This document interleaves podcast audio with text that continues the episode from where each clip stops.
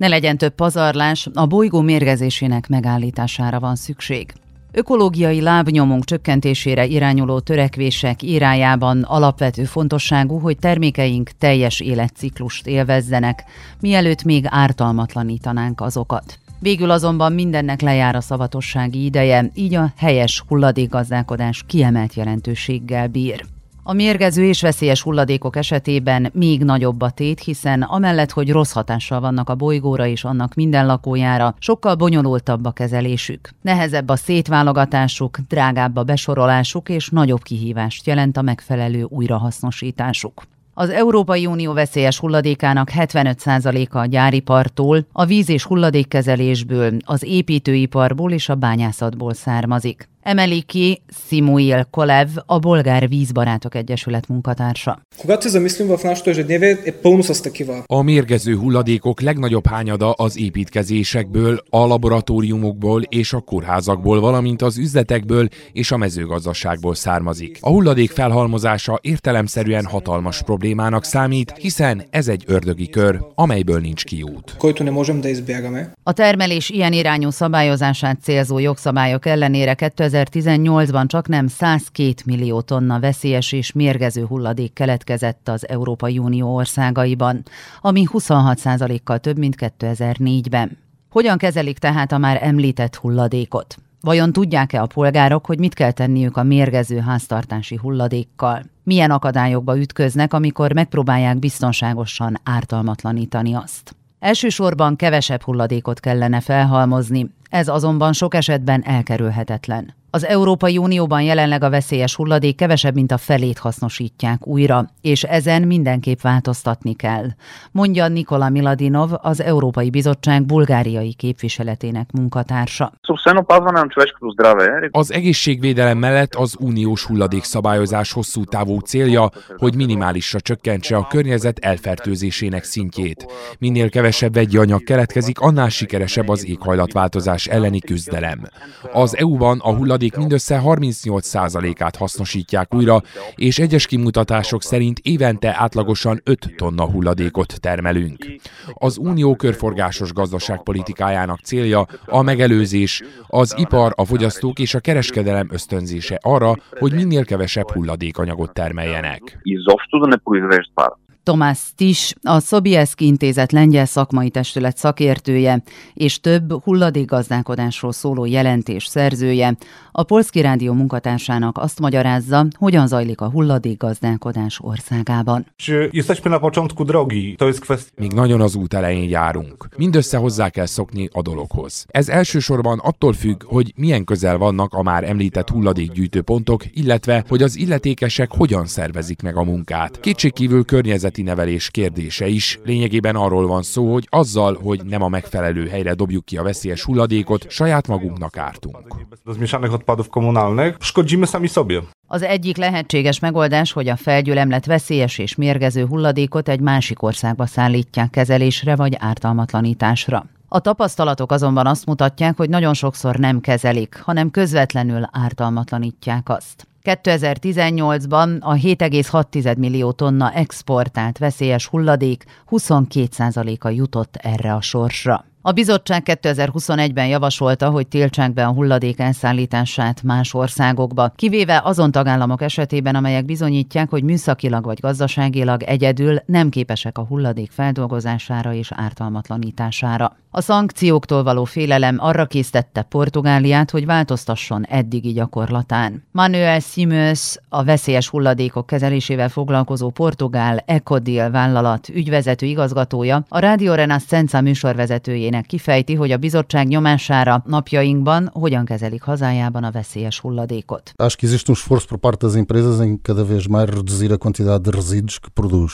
Az egész folyamat 2000 elején kezdődött. A portugál állam nem tudta nyomon követni az országban keletkezett veszélyes hulladékot, és fennállt az esélye annak, hogy az Európai Bizottság megbírságolja őket, amiért nem önállóak ezek kezelésében. Pontosabban nem rendelkezett a veszélyes hulladékok kezelésére alkalmas létesítményekkel. Következményekkel. A begyűjtött hulladék egy részét Spanyolországba vagy Franciaországba exportálták, a többit kőbányákba, hulladék lerakókba, illegális telephelyekre küldték. 2002 és 2003 között a portugál kormány úgy döntött, hogy a veszélyes hulladékok kezelése céljából egy modellt alakít ki, ami szerintem európai szinten az egyik legfejlettebb. Perigosos e não que, que. Európa más országaiban még mindig nagyon sok a veszélyes hulladék. Magyarországon több ezer terület vár megtisztításra, de vitatárgyát képezi az, hogy kifedezi ennek költségeit, mondja Simon Gergely, a magyarországi Greenpeace vegyi anyagkezelési szakértője. Összességében az a nagykép Magyarországon, hogy azokon a területeken megy valamennyire a kármentesítés, ami mondjuk nagy cégek tulajdonai, és a cégek korábbi tevékenységeiből adódó szennyezést kell megtisztítani, ilyen mondjuk a molhoz kapcsolódó területek, tehát tudjuk, hogy mondjuk a molnak például a Tiszavasvári telephelyén, azt hiszem Tiszapalkonya, és tehát több helyen, ami hozzá kapcsolódik, ők végzik a kármentesítést, illetve a nagy gyógyszergyárakhoz kapcsolódó kármentesítések mennek, plusz pár olyan, amelyiknél nagy uniós projektből folyik a kármentesítés, ilyen mondjuk a nitrokémia kármentesítés, ami már évek óta folyik Balaton fűzfő térségébe.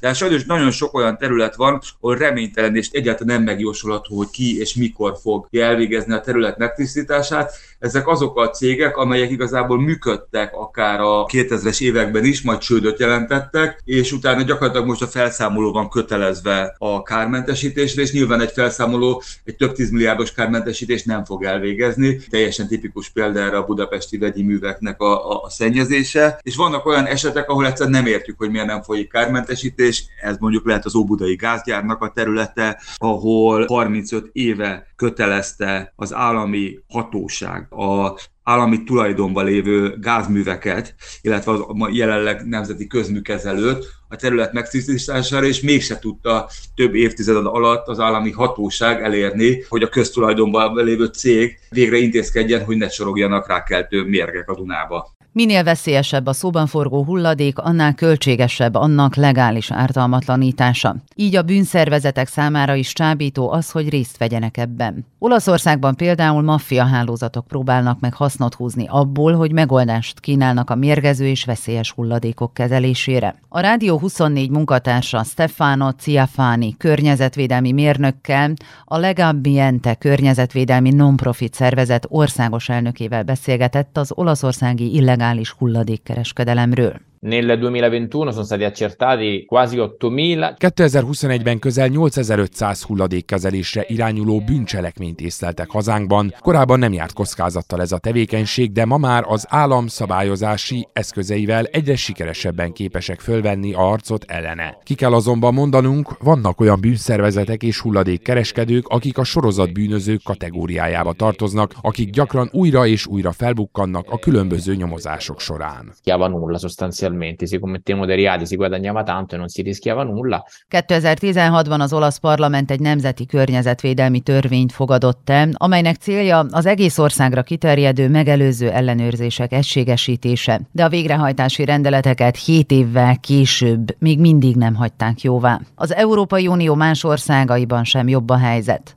És noha a tagállamok új, szigorúbb uniós követelményeket ültettek át nemzeti jogba, ezek alkalmazásakor gyakran akadályokba ütköznek, különösen akkor, amikor a veszélyes hulladékok nyomon követhetőségéről és a különböző hulladék típusok vegyítésének tilalmáról beszélünk. Olaszországban 2021 eleje és 2022 július vége között 2,3 millió tonna hulladékot foglaltak le. Tetemes környezeti károkat okoz a hulladékcsempészet és az illegális hulladéklerakás, nem csak Olaszországban, de az egész Európai Unióban. Az ilyen bűncselekményeket ezért szigorúan szankcionálni kell.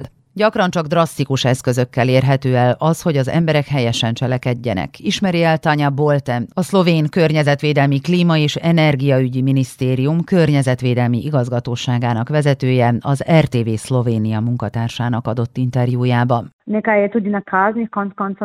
A bírság sokszor elrettenti az ember tettétől, hiszen ha ki kell fizetnie a büntetést, lehet, hogy később egy kicsit másként gondolkodik e tekintetben. Minden esetre a lakosság tájékoztatása is kulcsfontosságú. Közölni kell velük, hogy mi a teendő a hulladékkal. Téves az a feltételezés, hogy semmilyen környezeti következménye nem lesz annak, ha a hulladékot valahol a természetben hagyjuk. Minél jobban megvilágítjuk ezt a kérdéskört, annál hamarabb érhető el az, hogy ez a helyzet gyökeresen megváltozzon. Saulé Devei Kité, a Litván Környezetvédelmi Minisztérium hulladékpolitikai tanácsadója, az Inio Radias munkatársának elmondta, Litvániában egyre ritkábban fordul elő az, hogy káros hulladékot helytelenül ártalmatlanítanak, hiszen a polgárok és a vállalkozások már ismerik a szabályokat.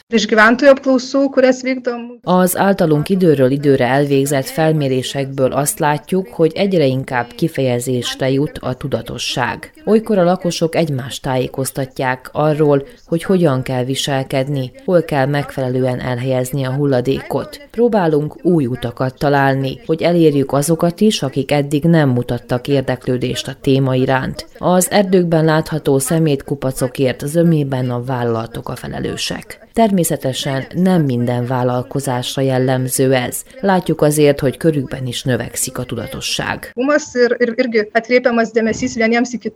A biztonságos hulladékártalmatlanítással kapcsolatos egyre erőteljesebb tudatosság azt eredményezi végül, hogy az emberek megértik, nem is kell annyi hulladékot termelni. Laima Kublina, a Zalajosta hulladékgazdálkodási megoldásokat kínáló lett vállalat munkatársa, ezt részletezi a lett rádió munkatársainak. Tiešām jāapzinās, ka... Mindenkinek meg kell értenie, hogy nem mások dolga összegyűjteni az általunk termelt hulladékot. Kizárólag a mi felelősségünk ezek ártalmatlanítása. A viselkedésünket pedig úgy tudjuk megváltoztatni, ha csökkentjük a megtermelt hulladék mennyiségét. Például nem vásárolunk felesleges dolgokat. Másfelől a hulladékgazdálkodóknak és az államnak is azon kell dolgoznia, hogy a hulladékgazdálkodás ártalmatlanítása ártalmatlanítás és válogatás mindenki számára egyszerű és hozzáférhető legyen. A piacon olyan termékeket kell forgalomba hozni, amelyek újrahasznosíthatók. Amennyiben a társadalom számára az első lépés az, hogy kevesebb hulladékot termeljen, akkor ehhez kedvezőbb eljárásokra és korszerűsített technológiára van szükség. Következő műsorunkban olyan európai tervezőkkel beszélgetünk, akik bolygónk megmentését tűzték ki célul.